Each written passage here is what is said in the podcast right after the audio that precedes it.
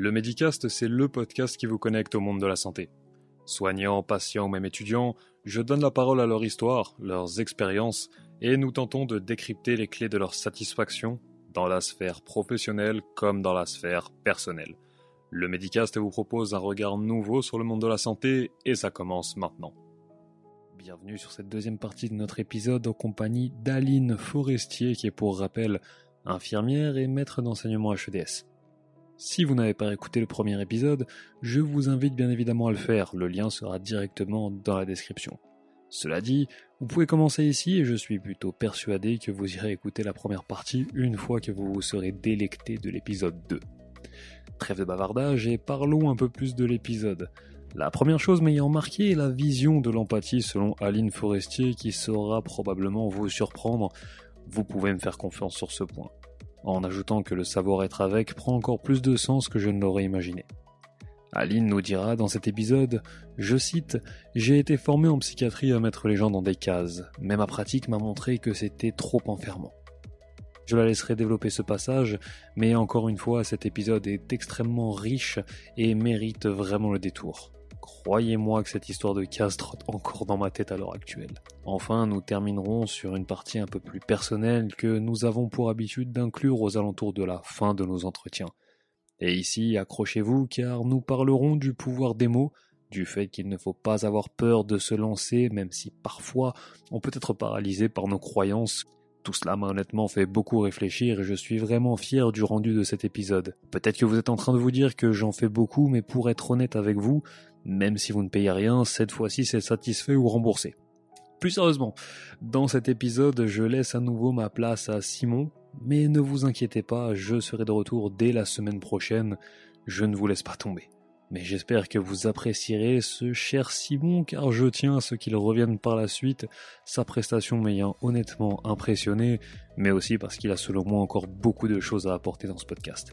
Mon acolyte de l'ombre est donc à nouveau sous les projecteurs. Et je tiens, avant même que cet épisode ne commence, à remercier à nouveau Aline Forestier pour cet épisode, et je tiens à le répéter, qui me rend particulièrement fier. J'en ai maintenant bien assez dit, je crois, et il est temps de laisser la place à cette magnifique discussion entre Aline Forestier et Simon. En vous souhaitant une agréable écoute.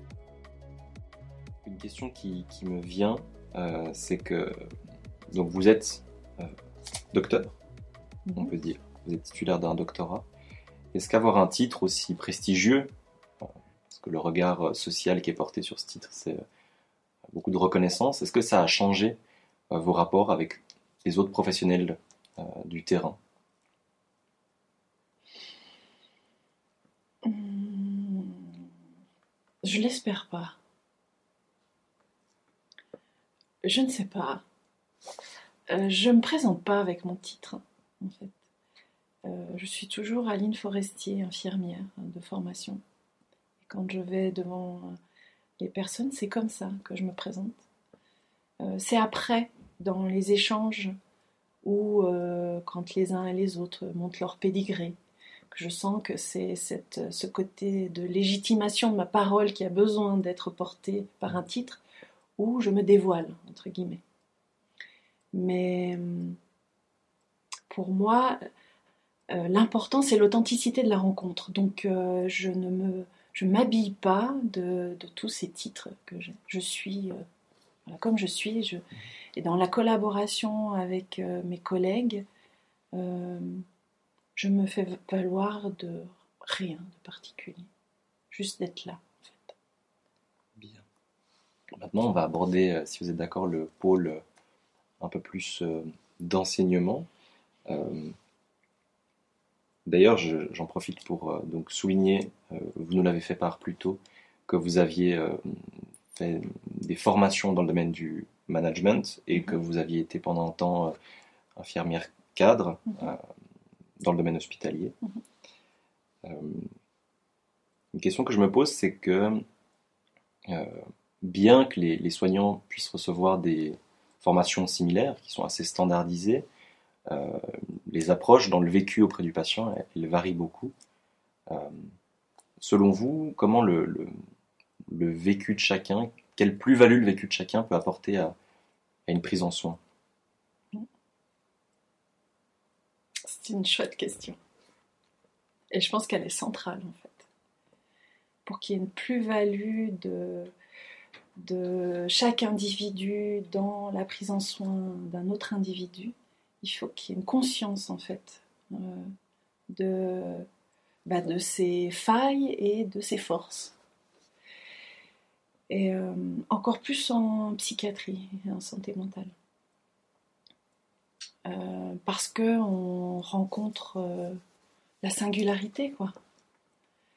Et donc, pour moi, ça ne peut pas se faire sans un questionnement personnel, qui soit accompagné ou pas par euh, des psychanalyses, des thérapies ou, sais pas moi, une, approche plus euh, méditative, spirituelle. Mais en tout cas, rencontrer l'autre, c'est avant tout se rencontrer soi. Et soigner l'autre, euh, bah, c'est se soigner soi aussi. Et euh, je pense que c'est une erreur de penser qu'on rentre dans, la profession de soignant uniquement pour prendre soin des autres. On vient réparer, soigner quelque chose de soi aussi, dans cette relation à l'autre. Et si on le sait, eh bien nos soins, ils sont authentiques, ils sont riches, ils sont euh, oui, authentiques. Je ne sais pas si j'ai bien répondu à la question en fait. Oui, il me semble, c'est bien. Mais du coup, il me vient une, autre question. Euh, donc, dans ce que j'entends, c'est euh, et c'est quelque chose qu'on entend souvent dans le domaine du soin en général et particulièrement dans le soin en santé mentale, c'est que finalement, soi est l'outil thérapeutique pour venir en aide aux patients, à autrui. Euh, et là, je questionne l'enseignante, euh, la formatrice. Euh, comment est-ce qu'on apprend aux étudiantes et aux étudiants à, faire ça? Ouais. Ben, je crois encore aujourd'hui, on a peu d'espace pour apprendre ça. Et il va y avoir un changement du plan d'études cadre de la formation infirmière euh, euh, en Suisse romande, là, prochainement. Et avec le groupe de notre pôle d'expertise en santé mentale et psychiatrie, on, a souhaité s'axer vraiment là-dessus sur les compétences introspectives. Parce que ça, c'est vraiment une faiblesse finalement du cursus en soins infirmiers. Bien, c'est facile euh, de, savoir euh, faire un pansement, c'est facile de connaître des protocoles, euh, de connaître des surveillances types, etc. Mais la pratique, c'est pas ça en fait. C'est l'adaptation à la complexité. Et cette adaptation à la complexité, elle est possible, à mon sens, uniquement parce que nous, on a perçu notre complexité interne en fait, et qu'on peut mieux accompagner la complexité de l'autre. Et donc, comment faire ça euh, pour accompagner les, étudiants à, prendre conscience de ça? Ben, Ce n'est pas un module en santé mentale en deuxième année qui le permet en fait. Ça doit se construire dès la première année. Euh, euh, une invitation à se rencontrer soi. Mais tout le monde n'est pas prêt en fait à ça. Et ben voilà, c'est être aussi à, l'écoute de, des, temps de chacun. Et donc dans une formation généraliste, c'est une des difficultés, parce que certains vont, avoir un regard introspectif déjà présent, hein, depuis qu'ils sont très matures. Ça, ça, nécessite une maturité quand même. Hein. Euh, et donc, c'est de, montrer que c'est aussi une compétence. Ça fait partie d'une compétence disciplinaire. Pour l'instant, elle n'est pas nommée comme telle. Mhm. Et mon souhait, ce serait ça, en fait. Parce qu'une fois qu'on a perçu qui on est dans cette réalité, et comment on fonctionne, nous, dans cette réalité, et que euh, le regard que je porte sur cette réalité, elle conditionne aussi le regard que les autres portent sur moi, eh bien, euh, on a compris tout. Et Mhm. on peut s'adapter en chirurgie, en médecine, en psychiatrie, en fait. Et on peut accompagner l'autre. Le savoir être avec. Exactement. Mhm. Ouais. Ouais. Ouais. Être avec l'autre et avec, avec soi. Et sortir d'un d'un terme que je pense assez creux, qu'on utilise tout le temps, être en empathie. Mhm. Je pense que l'empathie, comme il est utilisé comme une méthode, voilà, je suis en empathie avec le patient. Mhm. Euh, être en empathie avec le patient, c'est être pleinement, c'est incarné. Il y a quelque chose de corporel, de physique en fait, d'être en empathie avec le patient. C'est pas mental. Et euh, euh, je crois que durant toutes ces années, on a transmis aux étudiants que l'empathie c'était une posture mentale. C'est pas ça en fait l'empathie, c'est vraiment quelque chose de, de physique. Mhm. Quelque chose qui finalement ne. Je pense, j'ai l'image d'un bouton on-off en fait, mais qui finalement nous habite au quotidien plus que euh, qu'on va prendre comme parure au moment où on enfile sa blouse. Ouais, ouais. Bien. Merci déjà pour euh, toutes ces, ces belles réponses et, et ces beaux développements. Euh, J'ai vu en, en consultant euh, votre curriculum vitae que vous étiez, que vous comptiez parmi les membres fondateurs du dispositif Erdado. Mhm. Euh, et j'aurais souhaité savoir un petit- en savoir un petit peu plus sur ce dispositif et comment il a vu le jour, Mhm. comment vous vous êtes retrouvé là-dedans. Euh, à l'époque, j'étais donc infirmière cadre euh, à Malatavie. Mhm. Et avec l'équipe euh, de psychologues et euh, médicales, et entre autres euh, avec euh, la doctoresse Anne Edan Mhm. et puis Madame euh, Nathalie Schmitz-Nicole, euh, on s'est rendu compte, et en lien aussi avec les partenaires, les partenaires euh, sociaux et euh, euh, aussi les institutions euh, euh, professionnelles, en fait, on s'est rendu compte que la problématique euh, du suicide des adolescents, elle mettait en difficulté nombre d'équipes, pas uniquement la nôtre qui étions formées euh, à ça, mais on recevait de nombreux euh, téléphones euh, d'une assistante sociale euh, dans un cycle d'orientation, euh, d'un éducateur hors mur, et surtout souvent pour des cas très complexes. Et euh, la, la créativité en fait de Nathalie Schmidt-Nicole et d'Anne Edan était de se dire mais finalement dans cette histoire on est tous dans, on a tous l'ambition d'accompagner ces jeunes en souffrance psychique, d'œuvrer pour la prévention du suicide.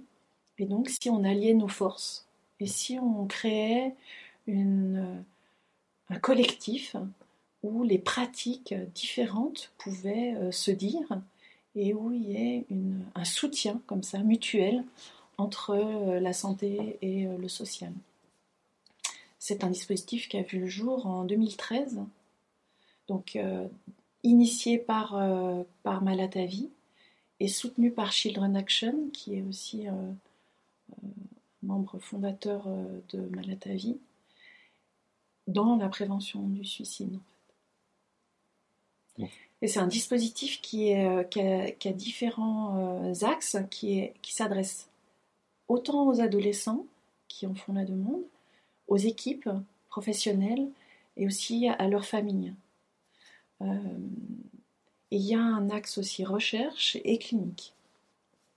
Très bien, merci. Et puis, pour les personnes qui nous écoutent et qui nous visionnent, vous pourrez bien entendu retrouver le lien vers le site du dispositif Erdado dans la description de la vidéo. Très bien. Est-ce qu'il y a autre chose concernant Erdado que vous souhaiteriez nous, partager? Euh, oui, Erdado propose aussi des formations. Et euh, quand j'ai quitté euh, les HUG pour venir à la Haute École de Santé en tant que maître d'enseignement, avec un collègue de la Haute École du Travail Social, nous avons mis en place un module libre euh, sur la prévention du suicide des adolescents. C'était un module donc santé sociale, HETS, HEDS, Mhm. qui euh, permettait aux étudiants euh, de toutes les filières santé, de toutes les filières sociales, de se retrouver pendant un, semestre à euh, construire des projets de prévention pour le suicide. C'est un, module qui a perduré pendant plusieurs années, qui a dû s'arrêter avec les différents changements de, du plan d'études cadre à l'HETS, mais qui a permis en fait de former des étudiants sentinelles de la prévention euh, du suicide chez l'adolescent. Et ça, c'était vraiment une très belle expérience avec mon collègue euh, Dimitri Anzoules de l'HETS et surtout euh, une très belle expérience d'accompagnement de ces, de, ces, de ces étudiants dans la construction des projets où il y avait là aussi quelque chose d'inédit parce que en quelques semaines, il, il devait monter une, intervention de prévention. Et certains euh, allaient par exemple offrir de la soupe euh, à plein palais, d'autres euh, sont intervenus dans des centres sociaux, d'autres ont fait aussi des interventions ici à la Haute École de Santé ou à l'HETS, auprès de personnes en fait très diverses pour sensibiliser à la prévention du suicide et surtout lever le tabou qu'il y a encore et toujours autour de la prévention du suicide et du suicide des adolescents vous entendre dire qu'il y avait des étudiants donc, qui, étaient, euh, qui participaient à ce module, qui ont pu faire des actions de prévention au sein même de leur propre école, oui. euh, ça me vient la question des, des, des pères aidants, il me semble, c'est comme ça qu'on appelle ça maintenant, c'est-à-dire des, des personnes qui sont formées oui. Pour venir en aide à leur père. Mhm. Euh, Qu'est-ce que vous en pensez euh, Quelles sont les potentialités de, de, de, de cet outil finalement? Je pense que euh, c'est un merveilleux outil. Euh, parce qu'on on sort de la stigmatisation. Autant. Euh, et puis, on, peut. Euh, je, quand je parle stigmatisation, quand vous avez dit père aidant, j'ai pensé à des patients souffrant de troubles psychiques qui viennent aussi mmh. donner cours dans nos cours, en fait. Hein. On a introduit ça depuis cette année. C'est la même chose avec les, les, projets qui étaient menés par les étudiants. Euh, je pense qu'au niveau de la communication, des messages à transmettre, ils sont mieux entendus en fait par euh, des personnes. En tout cas, ils ont la légitimité de l'expérience. Euh, et, et, mon parcours montre que cette légitimité-là, elle est importante et elle, elle donne corps en fait au message que l'on transmet. Et quand un étudiant va voir un autre étudiant pour lui dire, écoute, ta santé me me préoccupe ou euh, si, si, tu te sens euh, pas très bien, bah, tu peux venir me voir, bah, je trouve que cette porte ouverte-là, elle est mmh. essentielle dans notre vie. Et puis pour, pour reprendre les, euh, l'expérience qu'on a, qu'on a tout juste initiée, que c'est vraiment les premiers pas, j'espère qu'il va être ça va être un développement futur, hein, de pouvoir laisser de la place à des personnes qui ont un parcours en santé mentale et psychiatrie, euh, qui ont eux aussi euh, traversé euh, des tempêtes, qui se sont plus ou moins rétablies et qui peuvent transmettre aussi ben, leur regard sur les soins qu'ils ont reçus et leur vécu sur leur maladie, en mmh. fait. Et puis il me semble qu'un problème qu'a aujourd'hui le, le, système de santé dans le domaine de la santé mentale, c'est... vous parliez avant de stigmatisation c'est justement de, faire tomber ces barrières que certaines personnes pourraient avoir, ces a priori mhm. Qu'ils pourraient avoir sur ah mais si je demande de l'aide c'est que je suis fou, mhm. que, mhm. que j'ai un grave problème alors que, alors que non. Euh, du coup, est-ce que ce type d'approche euh, serait une réponse à, à cette problématique? Ouais. Oui, et euh, moi j'ai été formée en santé mentale et psychiatrie à mettre des gens dans des cases. Hein, à dire euh, en fonction de leur fonctionnement psychique, ils sont plutôt névrosés, psychotiques ou mmh. état limite. Euh, ma pratique montre que c'est trop enfermant en fait. Euh, et puis les classifications internationales de la psychiatrie, ça vient trop catégoriser. Mmh. Les gens que moi j'ai, les personnes que j'ai rencontrées dans ma pratique, elles rentraient pas dans les cases. Comme moi, je ne veux pas rentrer dans les cases en fait. Hein. Et, et je trouve que, en tout cas moi, le, rôle que j'ai à jouer dans, ben, à l'HEDS et dans, euh, dans les enseignements que je souhaite transmettre, c'est ça, c'est de sortir des cases. Parce qu'on est tous, euh, chacun, on peut être à un moment déprimé, anxieux, parfois même un peu partir, halluciner. Et c'est pas pour autant que euh, on, doit être catégorisé ou que notre, notre capacité intellectuelle ou notre place dans la société doit être euh, particulière. Enfin, Mhm. voilà. Et, et le père aidant euh, est là aussi pour montrer que finalement, euh, c'est une personne comme une autre, mais qui, dans sa vie, a eu la richesse de vivre un moment euh, fort de crise euh, psychique, en Mhm. fait. Et que ce moment fort de crise psychique, il est effectivement limitant sur certains points sociaux, euh, professionnels, etc. Mais quand on écoute en fait les, pères aidants et qu'on on- on se, se désaxe de la pathologie et qu'on recherche plutôt de qu'est-ce qu'ils en retirent de cette expérience, Mhm. Quand ils sont suffisamment rétablis, ils arri- arrivent à dire combien ça a changé leur vie, en fait. En bien. Pas que en mal, en fait. En bien aussi. Et d'écouter ça, je trouve ça. Et de transmettre ça aussi aux étudiants, euh, ça me semble primordial, en fait. En psychiatrie, on a souvent peur de l'autre, en fait, de la rencontre à l'autre. Parce qu'on aimerait tout gérer. Mais si on se dit que quand on va rencontrer l'autre, on va découvrir l'autre sans aucune performance derrière, Mhm. eh bien, je trouve que c'est l'essentiel en tout cas, rencontrer la singularité de l'autre. Et c'est intéressant parce que plus tôt dans notre entretien, euh, vous disiez que la jeune Aline Forestier, euh, infirmière fraîchement diplômée, elle, avait, elle se prédestinait peut-être plutôt à, à une carrière dans le domaine de la chirurgie ou la médecine pour justement se, se protéger de l'humain. Mm. J'avais noté ce terme. Mm. Mm. Donc comme quoi, Ouais. Ben oui, parce que quand on ne sait pas où on va, on veut tout contrôler. C'est un super mécanisme de défense qui marche bien, hein, que j'utilise encore, euh, voilà, qui me rassure. Une fois que je l'ai repéré, c'est de me dire, voilà, qu'est-ce qui m'angoisse derrière, en fait? C'est l'inconnu. Mais l'inconnu, c'est c'est de se rencontrer, en fait. Se rencontrer avec l'autre et rencontrer, se rencontrer soi.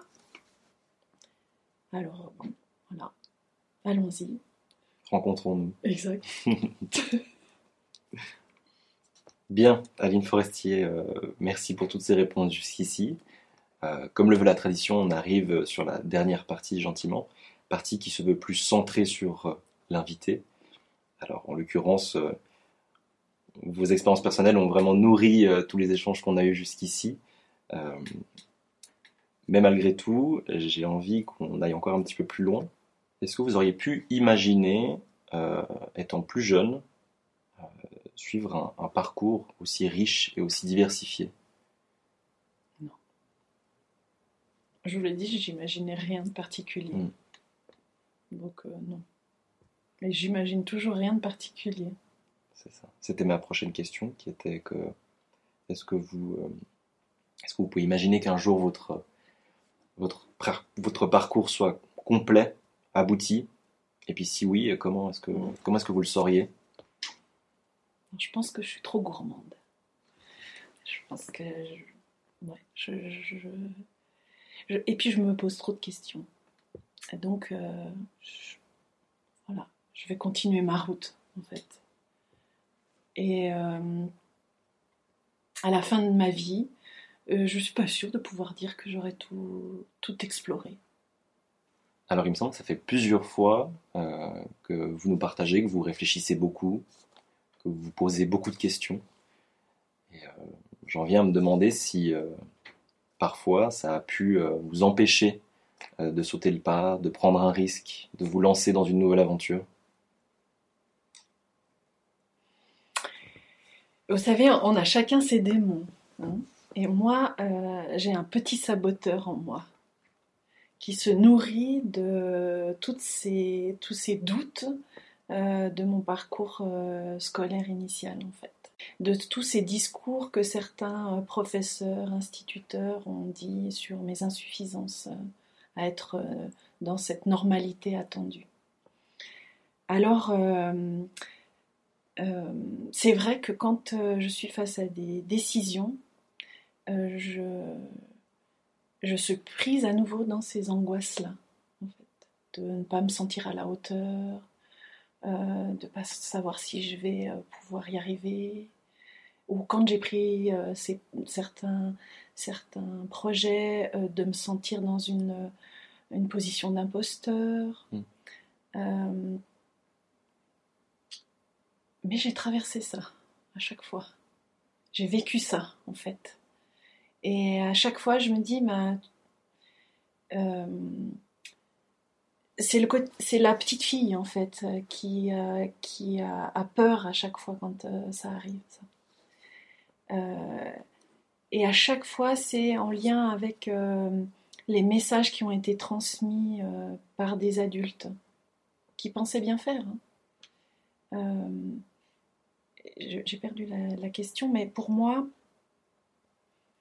ce qui est important, et c'est vraiment ce que je veille à faire dans l'accompagnement des étudiants, c'est d'être très attentive aux, verbes utilisés, aux mots utilisés, parce qu'ils ont un pouvoir destructeur très important. Et que chacun, on a des failles, on a des difficultés, mais que le regard que les autres portent sur nous euh, implique aussi euh, des choix après, euh, implique aussi après des choix. Et hum, donc mes choix à moi, ils sont à chaque fois difficiles et douloureux. Mm. Parce qu'ils nécessitent que je lâche une, un confort, quelque chose de connu, de contrôlé, pour aller sur du nouveau. Euh, donc il y a certaines choses que j'ai pas choisies, j'ai préféré euh, renoncer parce que je me sentais pas prête. Et puis d'autres fois, il a fallu euh, juste que certaines personnes me disent mais si c'était bon en fait. Je, pouvais légitimement y aller. Il fallait pas grand chose en fait. Juste un mot qui venait éteindre ce saboteur mhm. voilà et ça c'est venu de personnes extérieures. Oui. Vous pensez que c'est possible d'avoir la, capacité de, de, gérer ce saboteur sans aide? Ou finalement c'est indispensable d'avoir un, un mentor, un conseiller? Plus jeune, euh, plus jeune, euh, euh, l'autre était important pour moi. C'est-à-dire le regard extérieur était important pour moi et ça m'a beaucoup accompagné, en fait, ça m'a beaucoup aidé. maintenant, ce, ce, saboteur, je l'ai repéré, en fait. Je le vois agir, en fait. Je le sens physiquement. Mhm. rien que d'en parler, il est, je le sens, il est là vraiment dans la gorge, je le sens physiquement. Mhm. Euh, avant, il était que mentalement. Maintenant, j'ai repéré euh, les signes. Euh, voilà, je sens la, chaleur qui monte au jour. Je sens quand il est là et qu'il voudrait me limiter. Alors, ce saboteur, je ne sais pas si c'est l'ego ou le fait de rester dans, voilà, dans un rôle cantonné. alors maintenant, je suis un peu plus éclairée hein, face à ces agissements-là mhm. et à mes propres limites, en fait. Alors parfois, je dis, ok, là, cette fois-ci, je t'entends mhm. et je vais faire avec. On, va prendre le temps, on va pas tout précipiter non plus. On va voir s'il y a d'autres choses qui apparaissent. Parce que la vie, elle est bien faite. Hein. Euh, parfois, ça se fait pas un moment, puis ça se fait un autre. Voilà. Quand j'ai lu le, livre de Tori Eden, sur la psychopédagogie. Euh, je voulais euh, être psychologue, mais mon niveau scolaire ne me le permettait pas. Mais la vie, euh, voilà, c'est ouvert différemment, mais j'ai fait ce que je voulais en fait. Et puis, étant titulaire d'un master en psychologie, vous êtes considéré comme psychologue, il me semble. Donc finalement, le déterminisme n'est pas si présent que ça en tout cas chez vous. Vous avez réussi à le combattre. Oui, oui. D'où, d'où, le- d'où mon, comment, mon ins- euh, où je supporte pas d'être enfermée dans des Mhm. cases, vraiment. Ouais. Je trouve que c'est tellement limitant. Qu'est-ce que vous pourriez dire euh, à des personnes qui ont l'impression d'être pi- prises au piège dans ce déterminisme, euh, d'être bloquées dans une case, ou aux personnes simplement qui, euh, qui hésitent ou qui ont, ont peur de, de se lancer dans une nouvelle aventure, de sortir de leur zone de confort? Euh, ce que j'aime bien dire à, à mes étudiants, c'est euh, de se poser la question qu'est-ce qui vous fait réellement kiffer? C'est-à-dire que quand vous êtes, vous imaginez, quand vous faites ce projet, quand vous imaginez dans tel euh, métier, c'est quoi qui vous fait kiffer? C'est quoi qui fait briller euh, vos yeux? C'est quoi qui vous met en joie? Voilà. S'il n'y a rien, faut pas y aller, en fait. Mais si euh, rien qu'à l'idée d'être euh, sur tel projet, de faire telles activités, euh, ben ouais, vous, vous êtes joyeux, vous avez envie, même si vous êtes tremblante d'émotion, vous avez la peur, voilà, mais que derrière ça, il y a les yeux qui s'agrandissent, puis que vous avez envie, bah, faut, faut y aller. En fait, qu'est-ce que vous risquez? Rien, rien peut-être juste si une chose, apprendre sur soi, en fait. Apprendre, euh, ben voilà, face à quelque chose d'inédit, comment, quel, euh, qu'est- qu'est-ce que, comment je me débrouille, en fait. Mhm. Et puis, euh, euh, quand, euh, dans votre question, il y avait, qu'est-ce qui, quand on a un parcours comme ça typique, c'est plus difficile de sortir. Quand on est déjà conditionné dans quelque chose de, de très formaté, euh, c'est difficile d'aller euh, juste de changer de trottoir, en fait.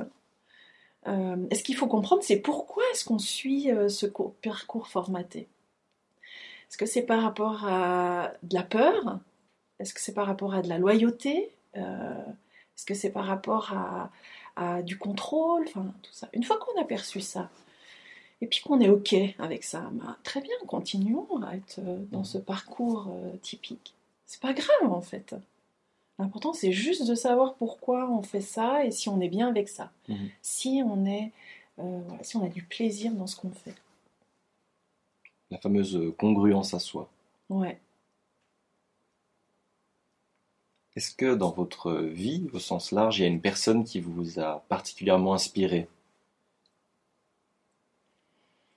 On m'a souvent posé cette question en fait. Et euh, j'ai jamais su quoi répondre. Parce que j'ai pas d'idole. Euh, Et puis c'est surtout, euh, je vous le disais, moi c'est les rencontres. Donc j'aurais envie de dire que ma grand-mère m'a inspiré, ma mère, mon père, Rose, Gilles, euh, euh, Pierre, hein, enfin des personnes qui ont traversé comme ça ma vie, que j'ai rencontrées. J'ai eu euh, un échange peut-être de quelques minutes, quelqu'un dans le bus ou voilà. C'est des ce qui, m'intéresse, ce qui m'inspire dans la vie, c'est le regard de l'autre et comment quel regard il porte sur une réalité parce que son regard là euh, est souvent assez différent du mien. Et en ça, je le trouve euh, riche. Donc pas d'idole particulière. Le puzzle, plein de petites pièces de, Ouais. de morceaux d'interaction. Ouais. Hmm. Vous nous avez beaucoup parlé euh, d'un livre en particulier. Euh, vous nous en rappelez le titre qui m'a Alors c'est Tori Hayden. Oui. Et le livre, c'est euh, Les enfants des autres. Est-ce qu'il y a. Ça peut être celui-là, ça peut être un autre. Si vous aviez la, si vous aviez la possibilité d'offrir un livre à tout le monde, Ouais. euh, lequel ça serait? Euh, depuis une année, j'ai euh, sur ma table de chevet un livre que j'ai offert à euh, tous mes proches pour Noël, qui est un livre de Franck Lobvet et qui s'appelle Ton autre vie. Et ce livre, il a vraiment répondu à beaucoup de mes questions sur euh, qui nous sommes dans cette vie et quel rôle nous jouons dans notre métier, dans notre, vie. Et euh, voilà, c'est vraiment c'est un, c'est assez petit livre qui se lit très bien et à essayer. Bien. Les personnes qui nous écoutent savent euh, donc ce qu'il leur reste à faire. Merci pour euh, ce partage. Est-ce qu'il y a une maxime qui vous accompagne au quotidien? J'ai pas tellement la mémoire de, des phrases cultes, euh, etc. Euh, mais euh, j'aime bien. je ne sais pas si c'est comme ça qu'il y, y, a deux phrases. Je ne sais pas si elles sont exactement comme ça, mais il y en a une de Pablo Picasso qui dit que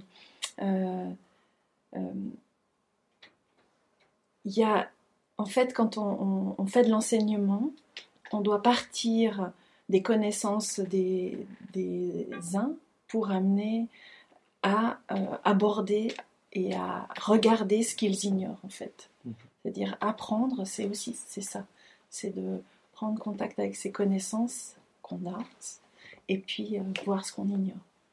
Et puis un autre, euh, un autre personnage qui est Einstein, et qui dit euh, finalement euh, on aimerait que notre vie elle soit différente, mais si on est tout le temps en train de faire euh, de répéter les mêmes schémas, on peut espérer que d'avoir la même vie. Mm. donc ben sortons un peu du trottoir, mm-hmm. changeons de trottoir si on veut si on veut arrêter de, de, vivre sans arrêt exactement les mêmes schémas sociétaux, cognitifs, euh, amoureux, personnels, interpersonnels. Brisons les cercles et allons de l'avant alors. Exact. Tout à l'heure, vous disiez la boucle est bouclée. Mhm. Je l'espère pas en fait. ça, m'angoisserait terriblement de me dire que la boucle est bouclée. Voilà, il y aura d'autres choses à faire, je sais pas quoi, on verra. Bien. À une fois ci, on arrive au, terme de notre entretien. Mhm. Euh, merci infiniment pour votre présence et euh, pour ces partages extrêmement riches. Euh, j'espère que ça a plu aux personnes qui nous écoutent. Et avant qu'on s'arrête, j'ai envie de vous laisser un mot pour la fin.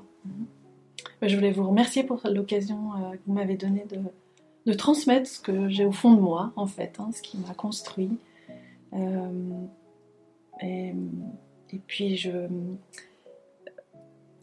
je, suis la personne que je suis parce que j'ai été accueillie dans une belle famille et que je suis aussi entourée de, belles personnes et que je rencontre chaque jour des belles personnes et que les échanges que j'ai avec elles, comme on a eu là aujourd'hui ensemble, euh, m'apportent à chaque fois euh, des éléments, des regards différents. Donc un grand merci en tout cas pour cette opportunité de, rencontre là.